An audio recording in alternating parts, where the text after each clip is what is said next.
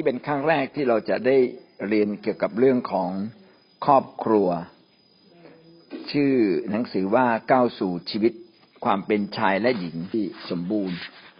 วิชานี้เป็นวิชาที่ทำให้เราเข้าใจความสำคัญของครอบครัว เข้าใจเรื่องชีวิตการแต่งงาน เข้าใจว่าชีวิตแต่งงานควรจะดำเนินกันอย่างไรบ้าง การปกป้องครอบครัวเป็นอย่างไร เรื่องการเลี้ยงลูก เรื่องความสัมพันธ์ ระหว่างปู่ย่าตายาย กับเรากับญาติ เรากับญาติ เรื่องความสัมพันธ์กับเพื่อนต่างเพศ เรื่องการดูแลวัยรุ่น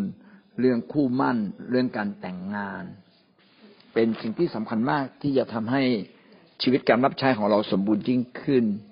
การรับใช้ไม่เพียงแต่เป็นเรื่องที่เราต้องประกาศข่าวประเสริฐและก็สร้างคน เรื่องครอบครัวจะทำให้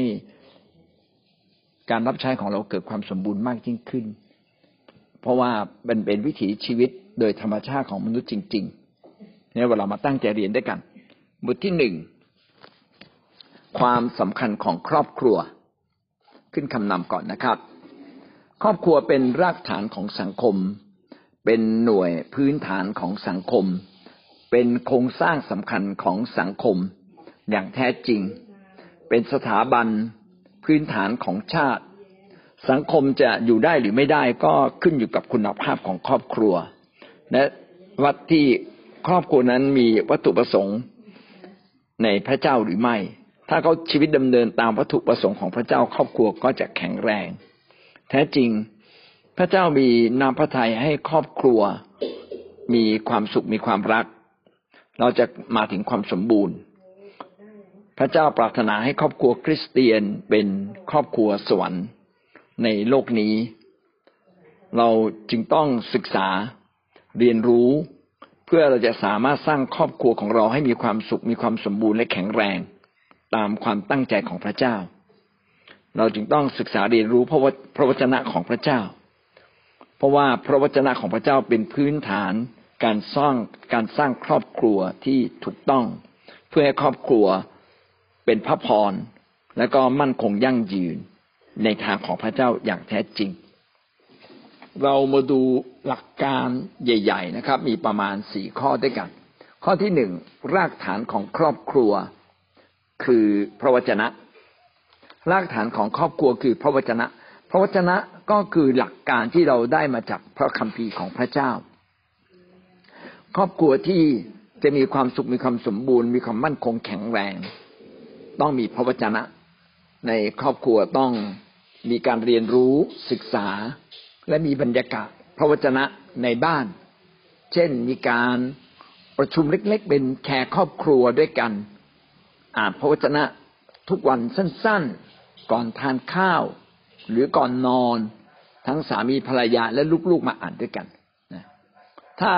สามีภรรยานี้ไม่เคยใช้เวลาแบบนี้เวลามีลูกเราก็คงไม่ได้ใช้เหมือนกัน ดังนั้นครอบครัวจะมีพระวจนะก็เริ่มตั้งแต่สามีภรรยามีเวลาด้วยกัน อธิษฐานด้วยกันอ่านพระคัมภีร์ด้วยกัน สิ่งนี้จะทำให้เกิดความมั่นคงเป็นรากฐานของครอบครัวที่มั่นคงและเป็นสุขอย่างแท้จริง เฉลยธรรมบัญญัติบทที่หกข้อเจ็ดถึงข้อเก้า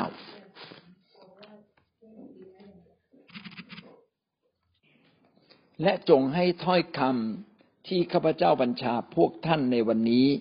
อยู่ในใจของท่าน และพวกท่านจงอุตส่าห์สอนถ้อยคำเหล่านั้น แก่บุตรหลานของท่าน เมื่อท่านนั่งลงอยู่ในเรือนเดินอยู่ตามทาง และนอนลงหรือลุกขึ้น จงพูดถึงถ้อยคำนั้น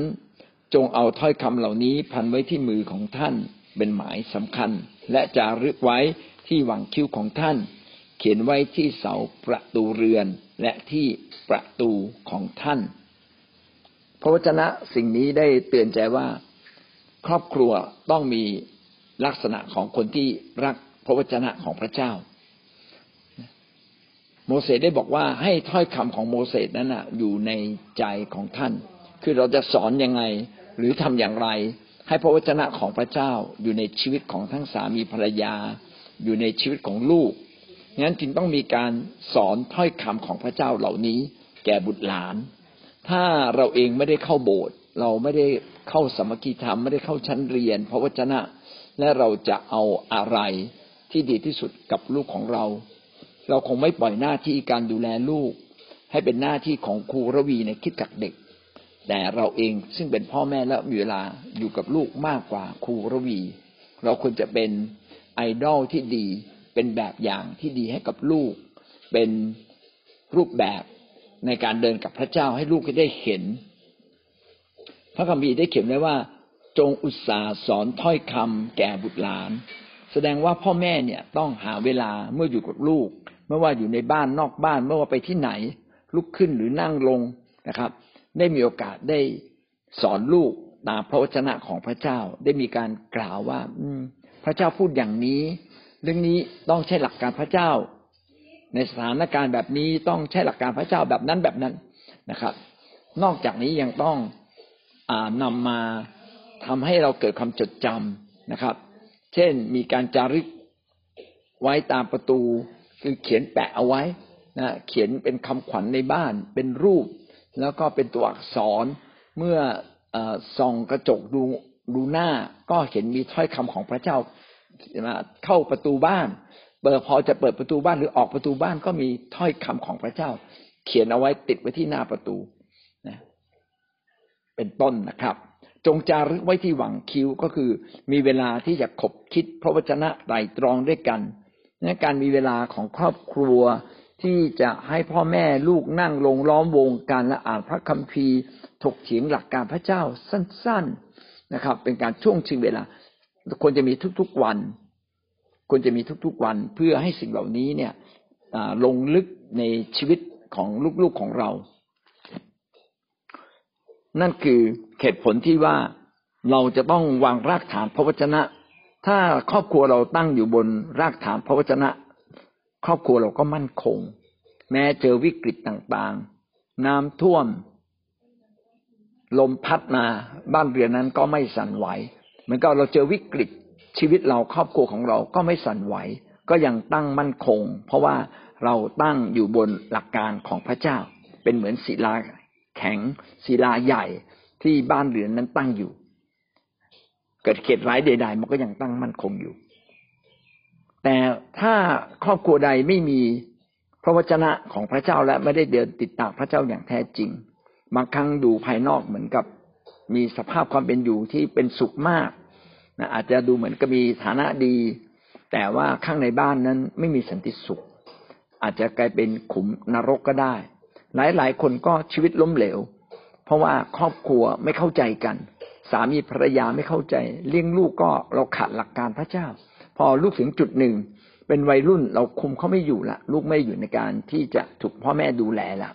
ก็อาจจะไปตามเพื่อน อาจจะถูกเพื่อนที่ไม่ดีดึงไป หรืออาจจะถูกสิ่งแวดล้อมที่ไม่ดีดึงไป ในบางครั้งเราก็จะเจ็บปวด เพราะว่าลูกไม่ได้อยู่ในทางของพระเจ้าจริง ๆ หรือบางครั้งสามีภรรยาเองก็เกิดความขัดแย้งกัน แล้วก็แก้ปัญหาไม่ตกเกิดการหย่าร้าง ชีวิตครอบครัวที่ควรจะมีความรักความอบอุ่นมากที่สุด กับกลายเป็นความเจ็บปวด เหตุผลเพราะอะไรล่ะ เพราะว่าเขาเหล่านั้นไม่ได้ ถูกสอนสร้างมาตั้งแต่ต้น อาจจะวางรากครอบครัวมาผิดตั้งแต่ก่อนแต่งงานด้วยซ้ำไป นี่เป็นเหตุผลที่ว่าครอบครัวจึงต้องถูกสถาปนาถูกรื้อฟื้นขึ้นมา ให้มีความเข้าใจในหลักการของพระเจ้า เพื่อครอบครัวจะมั่นคงแข็งแรงไม่พังทลายลง แล้วก็ถ้าครอบครัวแข็งแรงคิดจักก็จะแข็งแรง สังคมก็จะแข็งแรงประเทศชาติก็จะแข็งแรงด้วยนั่นคือหลักการข้อที่หนึ่งนะครับ รากฐาน ของครอบครัวต้องเป็นรากฐานอยู่บนพระวจนะของพระเจ้า ประการที่สองการสร้างครอบครัวตามพระวจนะแม้เราจะสร้างครอบครัวตามพระวจนะของพระเจ้าได้อย่างไร ก็คือการสร้างตามหลักการพระคัมภีร์ ถ้าเราสามารถสร้างครอบครัวตามหลักการพระคัมภีร์ของพระเจ้า นี่คือสิ่งที่ดีที่สุด ถ้าเราได้อ่านพระคัมภีร์เราจะเห็นว่าพระเจ้าให้ความสนใจกับ ครอบครัวมาก พระเจ้าใส่ใจในเรื่องของครอบครัว เพราะว่าครอบครัวเป็นรากฐานของชุมชน เป็นฐานของสังคม และเป็นฐานที่สำคัญของประเทศชาติ และพระเจ้าอยากให้หน่วยเล็กที่สุดนะก็คือครอบครัวของสังคมเนี่ยนะครับนะสถาบันครอบครัวเป็นหน่วยเล็กที่สุดของสังคม เป็นครอบครัวที่มีความสุข พระเจ้าอยากเห็นคิดจักรของพระองค์เป็นแบบอย่างในการดูแลครอบครัว เพื่อครอบครัวของพระเจ้า จะเป็นแบบอย่างให้แก่สังคม อยากเห็นหัวหน้าครอบครัวคือพ่อและแม่ ดูแลครอบครัวของตนเอง อย่างดีพาครอบครัวมาอยู่ในทางของพระเจ้า มาเดินกับพระเจ้า มีโอกาสไปโบสถ์ทุกวันอาทิตย์ ระหว่างอาทิตย์มีโอกาสสักหนึ่งชั่วโมงที่จะทำกลุ่มสามัคคีธรรมภายในบ้านของเรา ถ้าเราวางรากฐานครอบครัวได้ดีตามพระวจนะ ครอบครัวของเราจะมั่นคงแข็งแรง ในอิสราเอลสมัยก่อนนั้นเขาจัดระเบียบเป็นตระกูล เป็นเป็นตระกูล เป็นเผ่า เป็นตระกูล แล้วเขาเป็นครอบครัว และทุกครอบครัวนั้นมีพระเจ้าเป็นศูนย์กลางนะทั้งชนอิสราเอลก็เดินกับพระเจ้าทั้งชุมชนทั้งชนชาติเลยนี่ก็เป็นหลักประกันทำให้ครอบครัวของคนยิวในยุคนั้น ซึ่งในยุคนี้ก็คือ ครอบครัวของคริสเตียนนั่นเองที่เดินกับพระเจ้า พี่น้องก็จะมีความแข็งแรง ถ้าครอบครัวเรามีความแข็งแรง สังคมก็จะแข็งแรงและก็จะไม่เสื่อมถอยลง เขาพบว่ามีสังคมอารยธรรมที่เคยรุ่งเรืองมาก เช่น โรมัน เคยรุ่งเรืองมากเลย แต่ว่าสุดท้ายก็ล่มจมลง ล่มสลาย ล่มสลายไม่ได้เพราะว่าถูกต่างชาติมาตีด้วยอาวุธ หรือเอากองทัพมาโจมตี ปรากฏว่า พบว่าอารยธรรมของชาวโรมันก่อนคิดศักราชประมาณหกสิบหรือเจ็ดสิบปีเนี่ย เสื่อมลงอย่างมากเหตุที่เสื่อมเพราะว่าศีลธรรมจัญญาศีลธรรมจัญญาบันของอาณาจักรโรมันเนี่ย เสื่อมถอยไป ครอบครัวมีการหย่าร้าง บ้านไม่เป็นบ้าน ไม่มีความสุขภายในบ้าน มีโสเภณีมากมายในสังคม คนระดับบนเนี่ยต้องมีสถานเริงรม คอยรองรับ และทุกหมู่เหล่าของประชาชนที่เป็นคนระดับบน แม้แต่นักการเมืองเองก็ตาม ก็จะไปเที่ยวสถานเริงรม ดังนั้นสถานเริงรมจึงเป็นเหมือนกับครอบครัวแฝงอีกครอบครัวหนึ่ง ที่ทุกคนไปหาความสุขกันได้ อาณาจักรโรมันในช่วงหลัง ครอบครัวมีปัญหามาก ๆ ก็เกิดการทะเลาะเบาแหวงการแย่งชิงนะแย่งชิงผู้หญิงด้วยกัน สุดท้ายก็เกิดการฆ่ากันละหองละแหงฆ่ากันไปฆ่ากันมานะครับ เพราะว่าปล่อยปะละเลยตามใจตนเองในการดำเนินชีวิตในเรื่องของครอบครัว ครอบครัวจึงพังทลายลงดังนั้นถ้าเราสร้างครอบครัวมีหลักการไม่แค่มีจริยธรรม แต่มีหลักการของพระเจ้า ครอบครัวของพระเจ้าก็จะยืนหยัดมั่นคงอยู่ได้ เรามาดูนะสองจุดหนึ่งนะครับ ครอบครัวแรกในพระคัมภีร์ ครอบครัวแรกในพระคัมภีร์ก็คืออาดัมเอวาเมื่อพระเจ้าสร้างขึ้นมาแล้ว ครอบครัวแรกก็เดินกับพระเจ้า เป็นครอบครัวที่เดินกับพระเจ้า มีพระเจ้าปกครอง พระเจ้าก็สอนอาดัมและเอวานะในปฐมกาลบทที่สองข้อสิบห้าถึงข้อสิบหกพระเจ้าก็สั่งอาดัมว่า ต้นไม้อะไรกินได้กินไม่ได้ เห็นไหมครับว่า พระเจ้านั้นทรงเกี่ยวข้องกับครอบครัวของ ของอาดัมเอวา ตั้งแต่ยุคแรกๆเลยนะครับ ยุคแรกๆอาจจะตั้งแต่เอวายังไม่มาโดยซ้ำไปว่าควรจะดำเนินชีวิตอย่างไรพระธรรมกาลบทที่สองข้อสิบห้ากล่าวว่า พระเจ้าจึงทรงให้มนุษย์นั้นอยู่ในสวนเอเดน ให้ทำและรักษาสวนมีมอบงานให้ทำนะ อาชีพแรกของโลกก็คือการดูแลสวน การดูแลสวนต่างๆ พระเจ้าจึงทรงบัญชาแก่มนุษย์นั้นว่าบรรดาผลไม้ทุกอย่างในสวนนี้เจ้าอยากเจ้ากินได้หมด เว้นแต่ต้นไม้แห่งความสำนึกในความดีและความชั่วผลของต้นไม้นั้นอย่ากกิน เพราะในวันใดที่เจ้าขืนกินเจ้าจะต้องตายแน่ ครอบครัวแรก ๆที่ตั้งขึ้นมานั้น พระเจ้าทรงเป็นผู้ที่ดูแล ทรงเป็นผู้ที่สอน เพื่อบอกอาดัมว่าอะไรควรทำไม่ควรทำ เช่นเดียวกันเมื่อเรามาตั้งครอบครัวแล้ว เราควรจะมีหลักคำสอนของพระเจ้าอยู่ในชีวิต เราควรจะไปโบสถ์ด้วยกันนะเข้าไปในกลุ่มครอบครัวนะเขาแบ่งเป็นกลุ่มกลุ่มนะกลุ่มเยาวชน กลุ่มผู้สูงอายุกลุ่มครอบครัว เราครอบเข้า ถ้าเราเป็นครอบครัวก็พาภรรยาของเราเข้าไปในกลุ่มครอบครัว ก็จะมีคำสอนของพระเจ้านะแล้วก็จะพบกับแบบอย่างของครอบครัวอื่น ๆ ที่ก็เดินกับพระเจ้าแล้ว ทำให้เรารู้ว่าครอบครัวควรจะแก้ปัญหาและดำเนินชีวิตอย่างไร 2.2 นะครับ ไม่เพียงแต่ครอบครัวแรกในพระคัมภีร์ 2.2 การเริ่มต้นพระคัมภีร์การเริ่มต้นครอบครัวแบบพระคัมภีร์ พระคัมภีร์ได้เขียนแล้วว่าการเริ่มต้น การมีครอบครัวควรจะเริ่มต้นอย่างไรปฐมกาลบทที่สองข้อยี่สิบสี่สองข้อยี่ยี่สิบสี่ได้กล่าวว่า จงละ ยี่สิบสี่กล่าวว่า เพราะเหตุฉะนั้นชายจึงละบิดามารดาของตน ไปผูกพันอยู่กับภรรยาและเขาทั้งสองเป็นเนื้อเดียวกัน ทั้งผู้ชายและภรรยาของเขาเปื่อยกายอยู่และไม่อายกัน จะเห็นว่าการเป็นสามีภรรยานั้นเริ่มต้นจากชายไปผูกพันกับหญิงนะก็ต้องเป็นชายหนึ่งคนหญิงหนึ่งคนตั้งใจที่จะผูกพันกัน แล้วก็ทำไงต่อไปครับ เขาบอกว่าจาก บิดามารดาของตน ก็คือการสร้างครอบครัวนั้น ไม่ใช่เราจะสร้างครอบครัวใหม่ ไม่ใช่เราอยู่กับครอบครัวของพ่อแม่ ถ้าเราอยู่กับครอบครอบครัวของพ่อแม่เราก็คงจะสร้างครอบครัวตนเองไม่เป็นตลอดไป ก็จะอยู่ในการกำกับ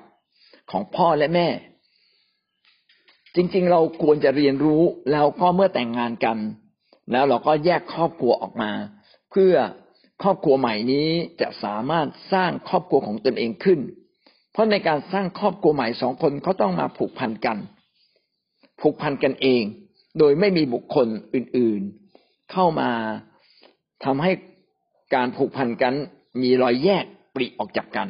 สองคนควรจะมาเรียนรู้กันมากขึ้นหลังจากที่ก่อนจะแต่งงานก็เรียนรู้ด้วยกันอยู่แล้ว แยกตัวออกมาจากพ่อแม่มาสร้างครัวเรือนของตนเอง ครอบครัวก็จะสามารถยืนหยัดอยู่ได้อย่างมั่นคงในระยะยาว เพราะมีการแลกเปลี่ยนมีการพูดคุย มีการเสริมสร้างกันและกัน มีการปรับตัวให้สามารถอยู่ร่วมกันได้อย่างดียิ่งขึ้น ไม่เพียงแต่ร่างกายทางด้านความสัมพันธ์ทางเพศ แต่เป็นเรื่องของจิตใจเป็นเรื่องของจิตวิญญาณนะแล้วก็สามารถทำให้ฝ่ายชายรู้จักปกครองภรรยา ปกครองครอบครัวฝ่ายหญิงก็เรียนรู้ที่จะอยู่ภายใต้การปกครอง ส่วนสามีก็เรียนรู้ที่จะปกครองภรรยาด้วยความรักมอบความรักอย่างเหมาะสม ที่ดีที่สุดนะที่เราจัดเตรียมไว้ให้แก่เขาพระคัมภีร์บอกว่าเขาทั้งสองนะเป็นเนื้อเดียวกันนะไม่อายกันนะเขาทั้งสองไม่อายกัน ก็คือมาตอนเปลือยกายก็ไม่อายกัน เขาทั้งสองเป็นหนึ่งเดียวกันนะฮะเป็นหนึ่งอันหนึ่งอันเดียวกันไม่อายกัน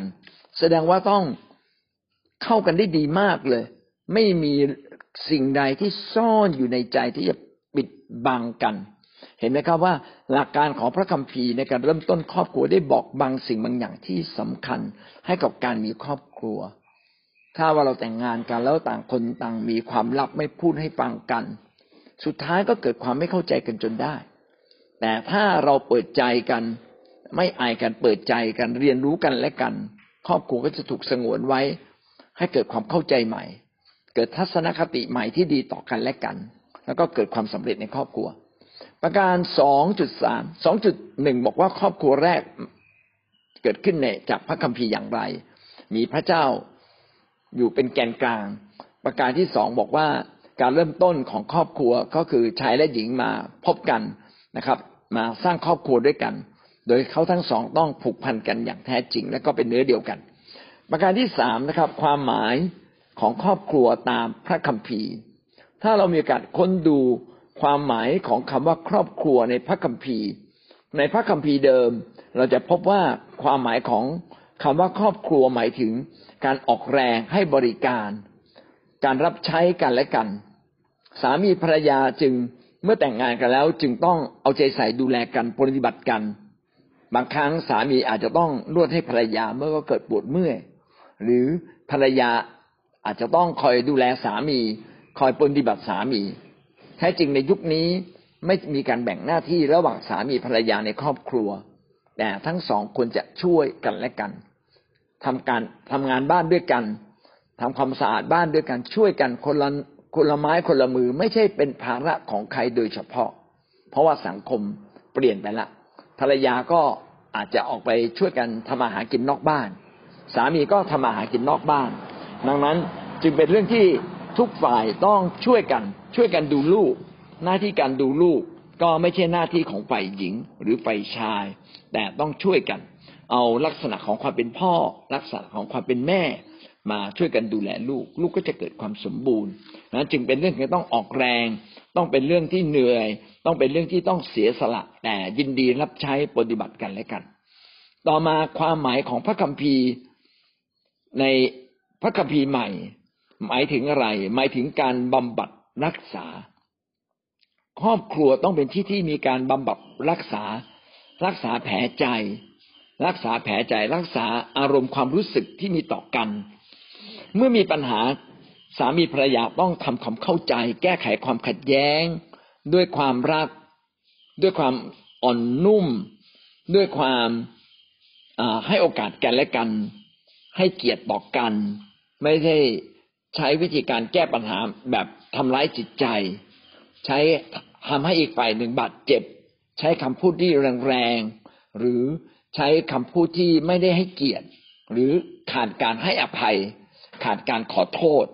อันนี้ก็จะทำให้เกิดบาดแผลอยู่ในใจ สามีภรรยาควรจะรักษาจิตใจของแต่ละฝ่ายอย่างดี ด้วยการขอโทษกัน ทุกคืนก่อนนอน บอกรัก เป็นการรักษาใจ ดังนั้นการแต่งงานจึงไม่ใช่เพียงแค่ ชายกับหญิงมาอยู่ด้วยกัน และผูกพันกัน แต่ต้องผูกพันทางจิตใจด้วย และเยียวยารักษาใจซึ่งกันและกัน ไม่ทำให้อีกฝ่ายหนึ่งบาดเจ็บ ความหมายในบางครั้งก็แปลว่า การครอบครัวนั้นหมายถึงการนมัสการพระเจ้า เป็นการถวายพระเจ้า เป็นการบูชาพระเจ้า พี่น้องการถวายพระเจ้าเนี่ย เหมือนกับครอบครัวเราอยู่ด้วยกัน ก็ต้องอถวายตัวเราเอง คือมอบตัวเราเองให้กับอีกคนหนึ่ง ดูแลอีกคนหนึ่ง แล้วก็รวมไปถึงการนมัสการแบบแค่ก็คือการตั้งแท่นบูชา มีคำสรรเสริญ มีคำอธิษฐานในครอบครัวด้วยกัน การสรรเสริญพระเจ้าการนมัสการพระเจ้าควรจะเริ่มต้นที่ครอบครัว ของเรา ถ้าในครอบครัวไม่มีการสารเสริญนมัสการพระเจ้าแบบแคบ ก็เราก็จะไม่สามารถให้พระเจ้ามาเป็นแกนกลางเป็นศูนย์กลางในชีวิตของเรา ดังนั้นถ้าเราสามารถทำทั้งสามอย่างนี้นะครับ คือมีการบริการการรับใช้การเยียวยารักษาการถวายตัวเพื่อกันและกันและการนมัสการบูชาพระเจ้าเราเอาสิ่งเหล่านี้เนี่ยมาเป็นแบบแผนของเรา มาเป็นหลักในพระวจนะแล้วนำมาใช้ในครอบครัวของเรา ถ้าเราใช้แบบนี้ครอบครัวเราจะดีขึ้น นั่นคือประการที่สองนะครับ การสร้างครอบครัว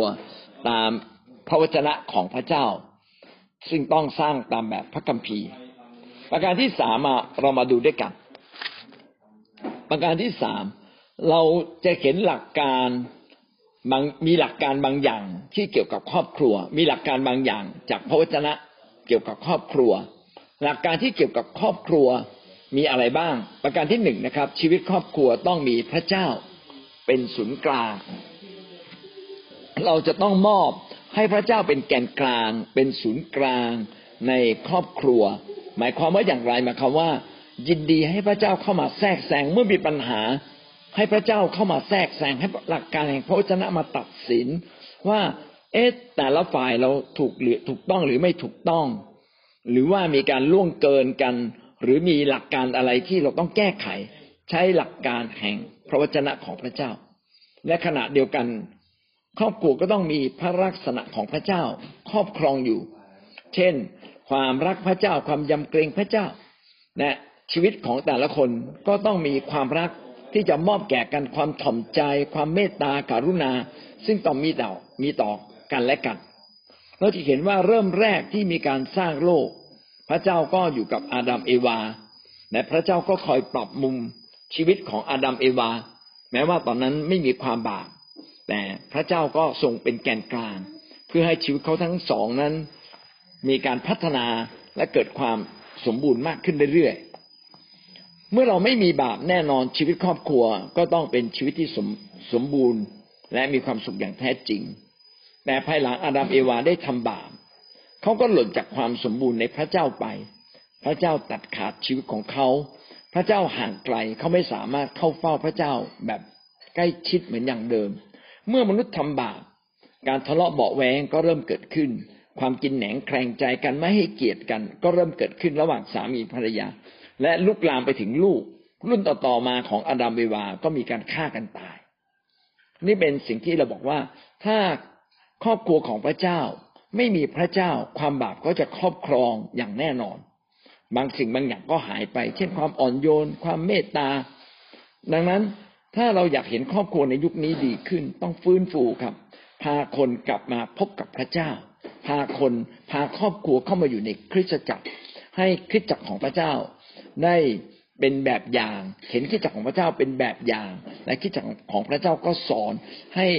ครอบครัวนั้นมีความรักมีผลแห่งพระวิญญาณของพระเจ้า นั่นคือประการที่สามจุดหนึ่งนะครับ ชีวิตครอบครัวต้องมีพระเจ้าเป็นศูนย์กลาง ซึ่งจะต้องมีลักษณะของพระเจ้า ยอมให้พระเจ้าแทรกแซง แก้ไขความขัดแย้งต่าง ๆ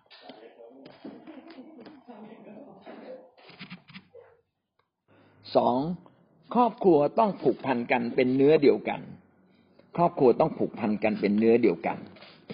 การที่ครอบครัวจะมีความสุขอย่างแท้จริงนั้น ก็ขึ้นกับว่าครอบครัวมีความรักของพระเจ้า ได้ฉายฉายพระสิริของพระเจ้า คือมีความรัก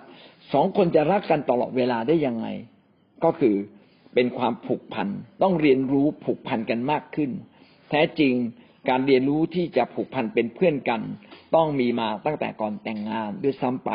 ก็จึงบอกว่าเมื่อรักกัน อย่าพึ่งมีความสัมพันธ์ ทางฝ่ายร่างกาย เพราะจะทำให้ตาบอด แล้วทำให้ความรักไปไกลเกินกว่าที่จะขาดจากกันได้ ขณะที่ชีวิตที่แท้จริงก็ไม่สามารถที่จะเข้ากันได้นั้นดังนั้นเรียนรู้ในการเข้ากันได้ก่อน สามารถปรับตัวกันได้ ก่อนที่จะผูกพันฝ่ายร่างกาย ให้ผูกพันฝ่ายจิตใจ คู่รักควรจะมีการอธิษฐานเผื่อกัน เพื่อจะรู้ถึงความในใจรู้ถึงเป้าหมาย แล้วก็เรียนรู้ปรับตัวอยู่ในการดูแลของผู้นำเพื่อวันหนึ่งเมื่อเติบโตพร้อมที่จะไปผูกพันกันในชีวิตแต่งงาน ค่อยมาผูกพันกัน ถ้าเราได้ถูกสร้างชีวิต วางรากฐานชีวิตแห่งความสัมพันธ์มาดีตั้งแต่ต้น ความสัมพันธ์ก็จะเป็นความสัมพันธ์ที่สนิทสนมจนกลายเป็นหนึ่งเดียวในที่สุด เหมือนอย่างที่พระคัมภีร์บอกว่าเขาทั้งสองนั้นเป็นเนื้อเดียวกัน ครอบครัวก็คือมาจากคนสองคนถูกไหมครับ แล้วก็กลายเป็นคนเดียวเป็นอันหนึ่งอันเดียวกัน ผูกพันเป็นเนื้อเดียวกัน คือสองคนผูกพันเป็นอันหนึ่งอันเดียวกัน มีหลักการง่าย ๆ ครับ การผูกพันที่จะเป็นอันหนึ่งอันเดียวกัน ก็คือแต่ละฝ่ายนั้นจะต้องไม่เอาแต่ใจตัวเอง ไม่เป็นคนที่มีคำพูดที่เด็ดขาด เด็ดขาดตัดบทตัดทิ้งต่างคนต่างอยู่ แล้วก็เอาแต่ใจตัวเองก็อาจจะเริ่มต้นด้วยอารมณ์ร้ายปากไม่ดีนะครับ แต่แท้จริงถ้าเราอยากเป็นอันหนึ่งอันเดียวกันที่แท้จริงก็ต้องเป็นคนที่มีอารมณ์ดีพูดจาไพเราะ ซึ่งจะสามารถทำให้เชื่อมรอยเราระหว่างกันได้ การที่สองคนจะมาผูกพันเป็นหนึ่งเดียวเขาต้องมีเวลา หมายความว่าแต่งงานแล้วยังต้องมีเวลา ระหว่างกัน ไม่ใช่มีเวลาเฉพาะความสัมพันธ์ทางเพศในช่วงกลางคืน แต่ต้องมีเวลาในช่วงกลางวัน เช่นมาทำบางอย่างด้วยกันพักผ่อนด้วยกัน ไปทำธุระด้วยกันทานข้าวด้วยกัน มีโอกาสนั่งคุยกัน เป็นต้น ต้องมีเวลาแก่กัน เพราะว่าถ้าเราไม่มีเวลาแก่กันการเป็นครอบครัวก็ไม่เกิดขึ้น เช่นแต่งงานแล้ว คนหนึ่งก็ทำงานอยู่ภาคเหนือคนหนึ่งทำงานอยู่ภาคกลาง ไม่มีเวลาพบกันเลย แบบนี้ความเป็นครอบครัวความสัมพันธ์ จะมีรอยปริร้าวสุดท้ายหากมีอะไรมาแทรกนิดเดียว ก็จะทำให้ขาดจากกัน ถ้าจำเป็นต้องอยู่ห่างกัน ก็ขอมีระยะเวลาอันสั้นๆนะอย่ายาวเลย ถ้ายิ่งยาวทำให้ความผูกพันจะมีเฉพาะเรื่องเพศเรื่องอื่นไม่มี การผูกพันที่แท้จริง ไม่ใช่ผูกพันเฉพาะทางฝ่ายความสัมพันธ์ความสุขทางเพศ แต่ต้องผูกกันในอิริยาบถต่างๆ ของชีวิตอย่างมากมาย นั่นแหละเป็นการผูกพันกันอย่างแท้จริง นอกจากนี้การที่จะผูกพันกันได้ตลอดไป ต้องมีความซื่อสัตย์ความพรักพักดี ความไว้วางใจกันและกัน อันนี้ก็เป็นสิ่งที่สำคัญเหนืออื่นใดนะครับ ต้องมีพระเจ้าเป็นแกนกลาง เพื่อจะเดินกับพระเจ้าร่วมกัน เช่นไปคิดจักนะครับ มีโอกาสอธิษฐานด้วยกันอ่านพระคัมภีร์ด้วยกัน ถ้าเรามีสิ่งนี้ก็จะเป็นหลักประกันของชีวิตครอบครัวในการเป็นน้ำหนึ่งใจเดียวกัน ผูกพันกันเป็นเนื้อเดียวกันได้อย่างแท้จริง ต้องระวังอีกสองสามเรื่องนะครับ เช่นไม่เป็นฝ่ายสุดขั้วไม่ว่าจะเป็นฝ่ายพระเจ้าหรือฝ่ายโลก ถ้าสุดขั้วฝ่ายโลกก็คือแต่งงานกันผลประโยชน์สองคนไม่ได้รวมเป็นหนึ่งยังหาจังหวะหาช่องที่จะออกผลประโยชน์จากกันและกัน สิ่งนี้ไม่ถูกนะครับ เงินทองต้องเป็นกระเป๋าเดียวกัน แล้วก็อย่าไปหวังผลประโยชน์จากครอบครัวของฝ่ายใดฝ่ายหนึ่ง ว่าอีกฝ่ายหนึ่งต้องอดูแลเราครอบครัวฝ่ายนั้นมีสมบัติมากต้องมอบให้กับเรา พี่น้องเรามาเริ่มต้นครอบครัวใหม่ แล้วก็ควรจะเริ่มต้นจากสิ่งที่เรามี